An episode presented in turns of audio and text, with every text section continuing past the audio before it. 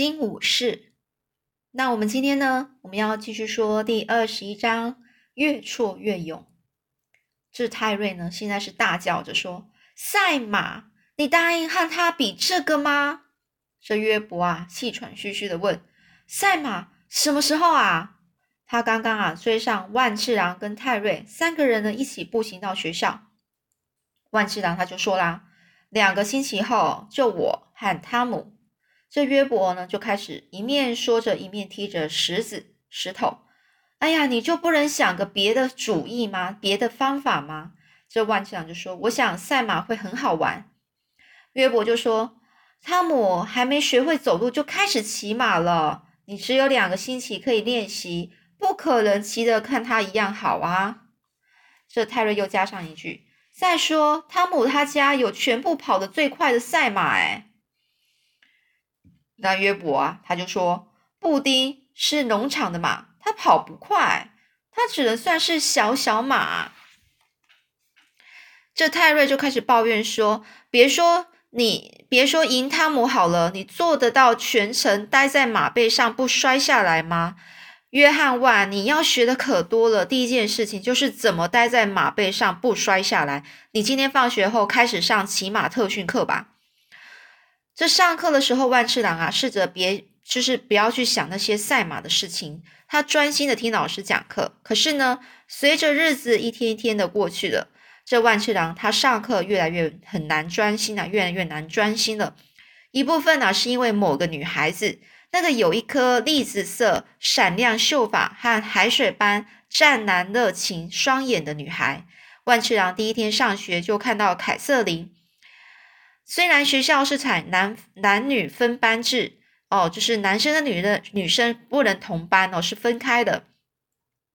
但是万次郎啊，还是会在走廊看到他，有时候两人还会目光交汇。目光交汇就是他们两个同时眼睛就是看得到彼此哦。然后对对眼哦，这每次啊，这目光交汇的时候，这万次郎的心啊就变得满满的，很像是迎风鼓胀的船帆船呐，就是那整个整个砰砰的。接着呢，这万次郎啊得看别的地方，或是低头看鞋子才能够喘过气来。也就是说，他看到那女孩子，他就很紧张啦，哈。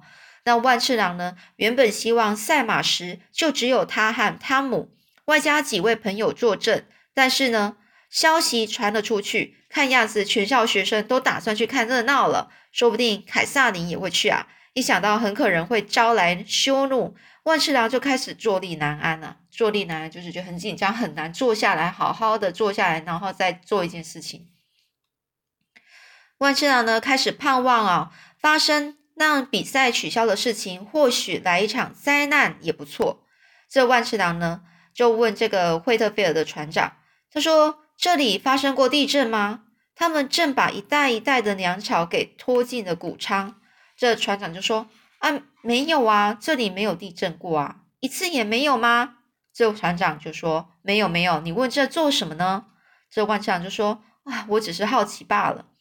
或许，或许啊，会有人摔断腿之类的。就算断腿的是万次郎也没关系，只要不必和汤姆比赛就行了。”同时呢，万次郎每天放学后都得接受骑马特训。只是不管他接受了多少的指导、这个建议或者是鼓励，就是没办法在马背上坐很久。泰瑞啊，一面大喊说：“快跑！”一面拿着柳条抽布丁的后腿。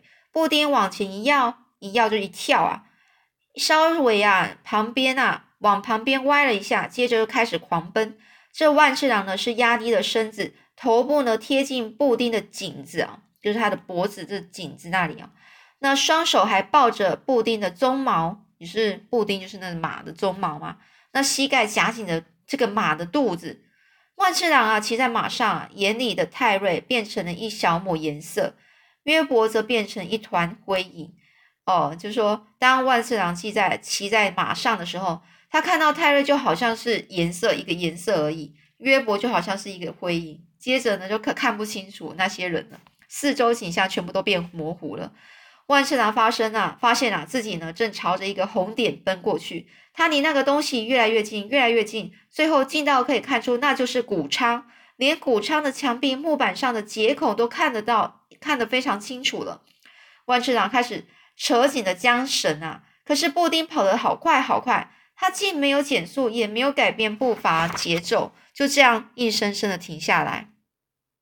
这时候万次郎呢，就腾空飞了出去，越过了布丁的头，摔进干草堆里。他翻了个跟跟斗哦，筋斗哦，接着呢就坐起来哈哈大笑。约伯和泰瑞一点觉一一点也不觉得好笑。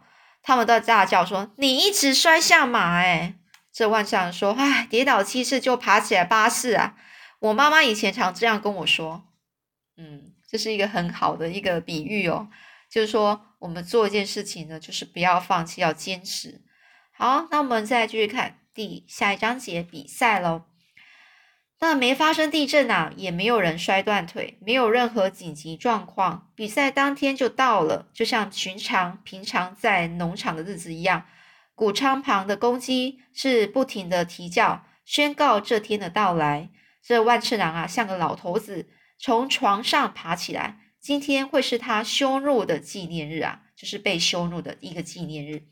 当他呢自己呢走进了餐厅的时候，这。惠特菲尔德船长的目光从咖啡杯移到了万次郎的脸上，船长就问：“哎，啊，你没睡好吗？”这万次郎都摇摇头，试着去隐藏闷闷不乐的表情。这他呢就费尽了千辛万苦，不让这个船长啊知道比赛的事情。万次郎为自己倒了杯咖啡，然后就说：“我现在可不能不打自招啊。”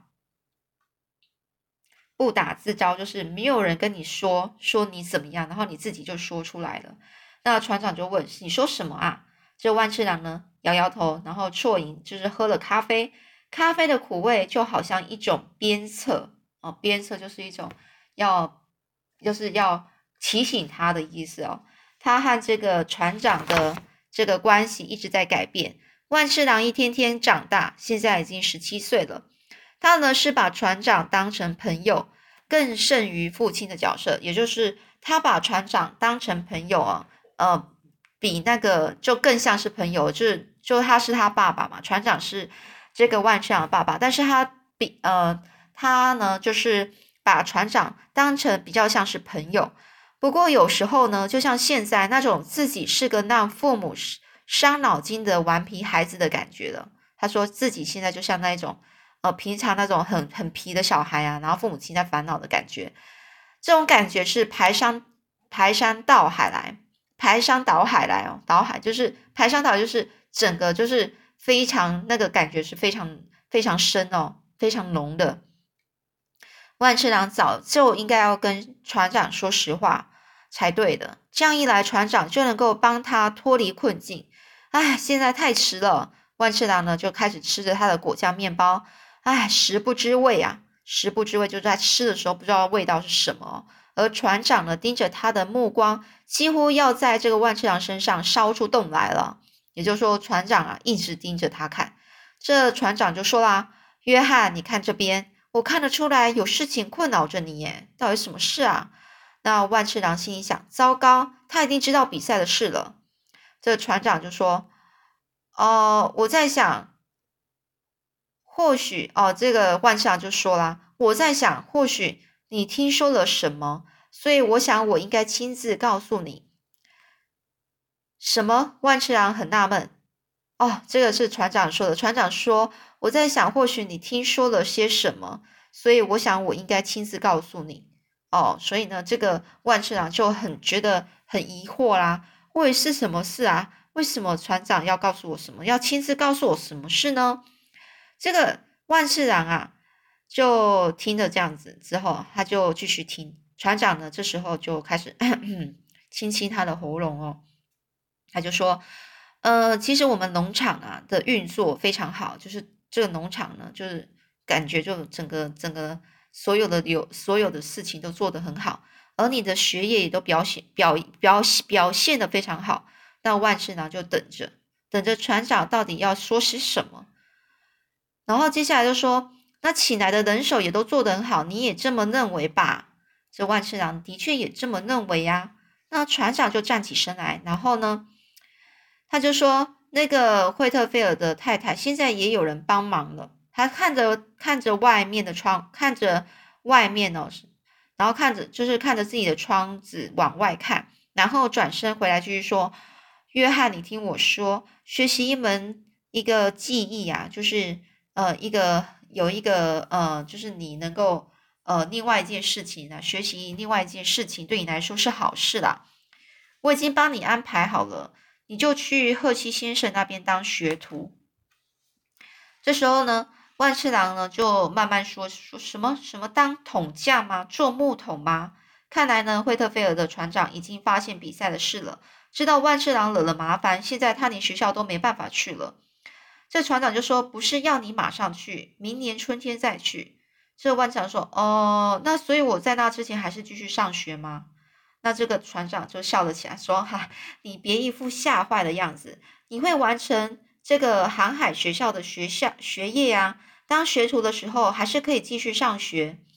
万次郎呢，松了一口气，决定啊，就直接把他所有的事情告诉这个船长了。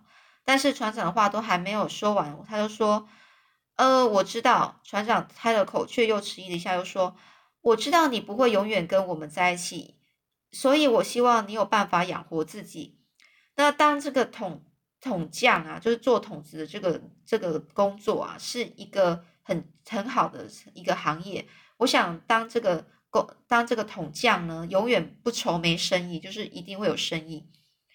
也就是说，在那个他本来万次郎想要跟这个船长说他的一些学校的事情之前啊，这个船长啊，他就说他其实是因为担心，呃，他呢，呃，很怕说他们自己呢，可能没办法永远在一起，所以。他希望呢，先教会万次郎能够，呃，能够活下去，自己养活自己的方法。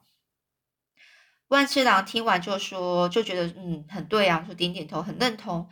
那这个船长就站起来，绕着桌桌子啊，开始走路了。万次郎在意识到他还有话要说，他到底要些想想说些什么呢？就是他看到这船长啊，开始在那边走来走去，绕着桌子走，好像还有什么事要说，哎。这船长他停了一下，然后就是说，现在还有另外一件事情，我已经接下一个工作，担任威廉以及伊丽莎号的船长。几个月后我就要出发去航海了，出航了。这万次郎惊讶到不知道还能说什么，他说啊，他完全没想到这个船长啊要回到海上了。他当然会回到海上啊，怎么不会呢？船长是很热爱大海的。于是呢，这会这船长突然大笑起来，说：“这农场营运的够好了，但是还是没办法应付所有的账单呐。而且另外一方面，呃，他声音越来越小了。万次郎不敢开口，他自己感觉好复杂，有着宽慰、郁闷，又一点害怕，同时也有一些兴奋。这样的感觉让他说不出任何的很有逻辑的话来，很逻辑，很有逻辑，就是。”很有道理，很有理性的说出话的感觉，所有的感受呢，就是全部变成一股很陌生，然后强烈的那种那种渴望哦，那种一种想要的感觉。那到底是什么感觉？他无法用自己的言语说出来。万次郎呢是很怀念船上的生活，但无论过得有多艰苦，食物有多糟，暴风雨有多猛烈，船上的生活总是。有着海水和海风，有着黑夜，还有闪闪烁的星光，有着冒白白色泡沫的海浪和船说话的可爱，和船说话的可爱声音。也就是说，那些声音啊，都是那种就是海浪啊碰到船的那种声音哦。还有，既然既好像是拥有世界，同时又只是世界上微小尘埃的感觉感受。这万次郎想念那一切，渴望那一切。最重要的是，他知道他会很想念船长，他的好朋友。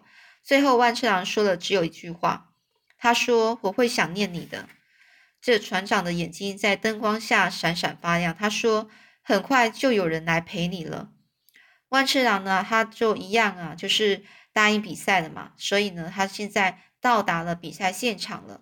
这一大群男孩女孩已经是聚集在这个乡间小路旁了。有人在卖一个五分钱的甜筒炮兵，许多手制三角旗啊在空中飘扬着。这汤姆骑着一匹精瘦、肌肉结实的马，它的体体型呢，这个马的体型是比布丁大不了多少。那马儿呢是昂首阔步，随着群众的喔哈的一声四处走动着。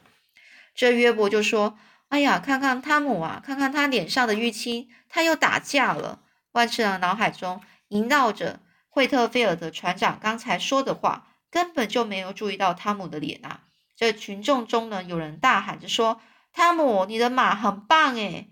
这汤姆呢勒住了缰绳，那他的壮马前的前他的前脚啊，整个腾空站立起来，然后呢表示说他听到了，我就觉得他的马很棒哦。那有人问啊，他叫什么名字啊？好几个人一起大喊说：“闪电，他很有名诶。”哦，另外一个人大叫说：“汤姆，你真了不起啊！”这汤姆大声说：“你们该看看另外那个家伙，他呢，就是汤姆呢，下马把马牵到了起跑区。万次郎看到他温柔轻轻抚闪电的腿腿啊，检查他的蹄，同时轻声的跟他说话。哦。”这个万次郎是看到这个汤姆啊，就对对着他的这个马啊做出这些动作。那汤姆呢是用淤淤青的眼呢眼角瞄了一下万次郎的的眼睛哦，他是势在必得的朝着这个势在必得，就是他觉得他很有他很有机会，他一定会赢的那种感觉。然后对这种以这种样的感觉呢，这种态度呢，对着这个万次郎。脚边的沙土吐了一个口水，说：“哎，你最好祈祈祷奇迹出现吧。”万次郎的嘴巴呢干的无法回答他的问他的一些话。约翰和泰瑞呢是站在附近指导万次郎说：“记得用膝盖夹紧哦，要蹲下哦，要撑住哦，不要转头去看汤姆在哪里，绝对不要在意他。”这约伯说：“总之啊，就是努力让自己不要掉下来，知道吗？”接着呢，比赛的时间到了，万次郎啊和这个汤姆骑马来到了起跑线。这闪电啊在起跑线上来来回回的踱步着，布而布丁则是平稳的站在线后一动也不动。那这时候呢，这故事后面又是怎么发展呢？我们下次再继续说喽。